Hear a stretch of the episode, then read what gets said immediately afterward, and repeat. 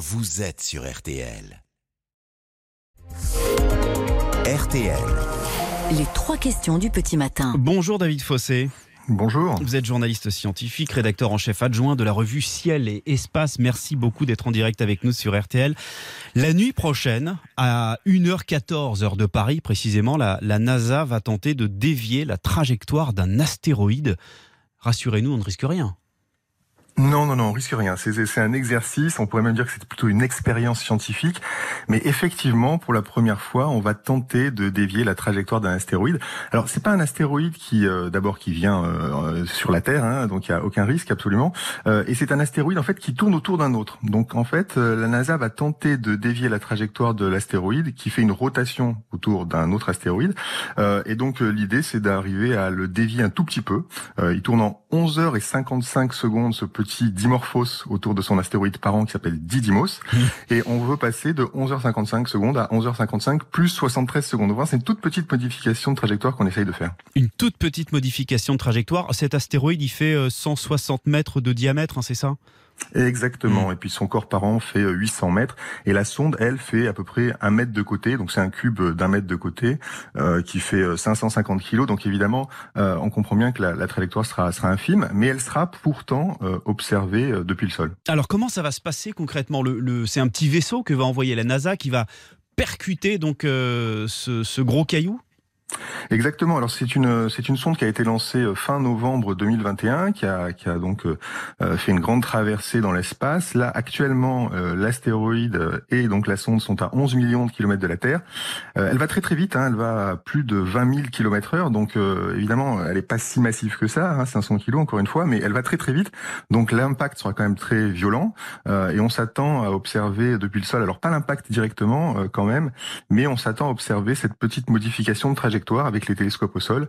Euh, et sur place, ça risque évidemment d'être spectaculaire puisque la sonde elle-même va euh, photographier, observer euh, son, son arrivée sur la sonde, pardon, sur le, sur l'astéroïde mmh. grâce à sa caméra. Cet astéroïde, on, on ne connaît pas vraiment sa composition, on ne sait pas ce qu'il y a dessus. Ça peut avoir des conséquences inattendues? Oui, alors la grande, la grande inconnue, c'est pour ça d'ailleurs que les scientifiques font cette expérience, c'est de quelle manière va réagir euh, l'astéroïde. Euh, les astéroïdes sont des objets un peu euh, étranges qui paraissent comme ça vu de l'extérieur. On en a photographié plusieurs déjà qui paraissent des corps très solides, rocheux. Hein. Si je vous montrais un astéroïde, vous diriez ah, c'est un gros rocher.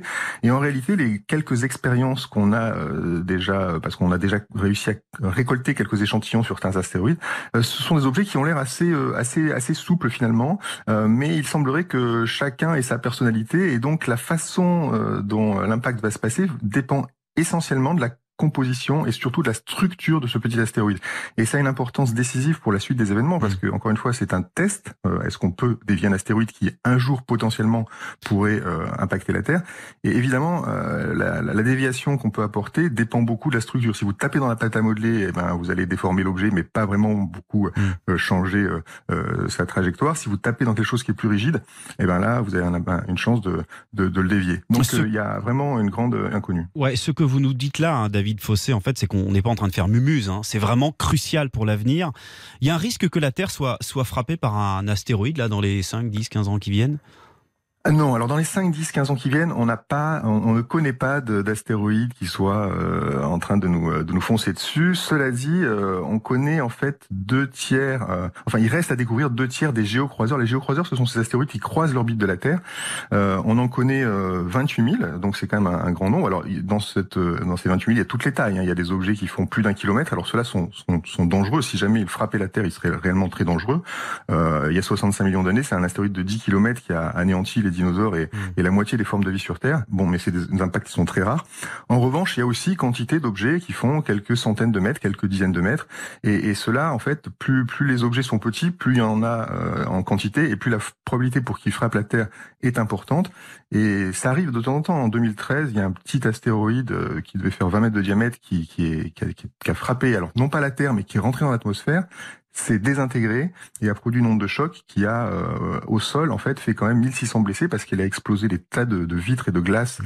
euh, au-dessus de la ville de Tchelabinsk. Donc ce sont des choses qui existent et comme on peut euh, comment dire prévenir la menace puisque les trajectoires de ces objets est quand même bien bien connues, une fois qu'on les a découverts, ça vaut quand même le coup si un jour on découvrait un astéroïde en direct qui viendrait vers la Terre ça vaudrait quand même le coup d'essayer de le dévier et c'est ce que c'est ce que vont essayer de faire. Ouais. Enfin, c'est la première expérience pour aller vers un jour cette cette cette capacité.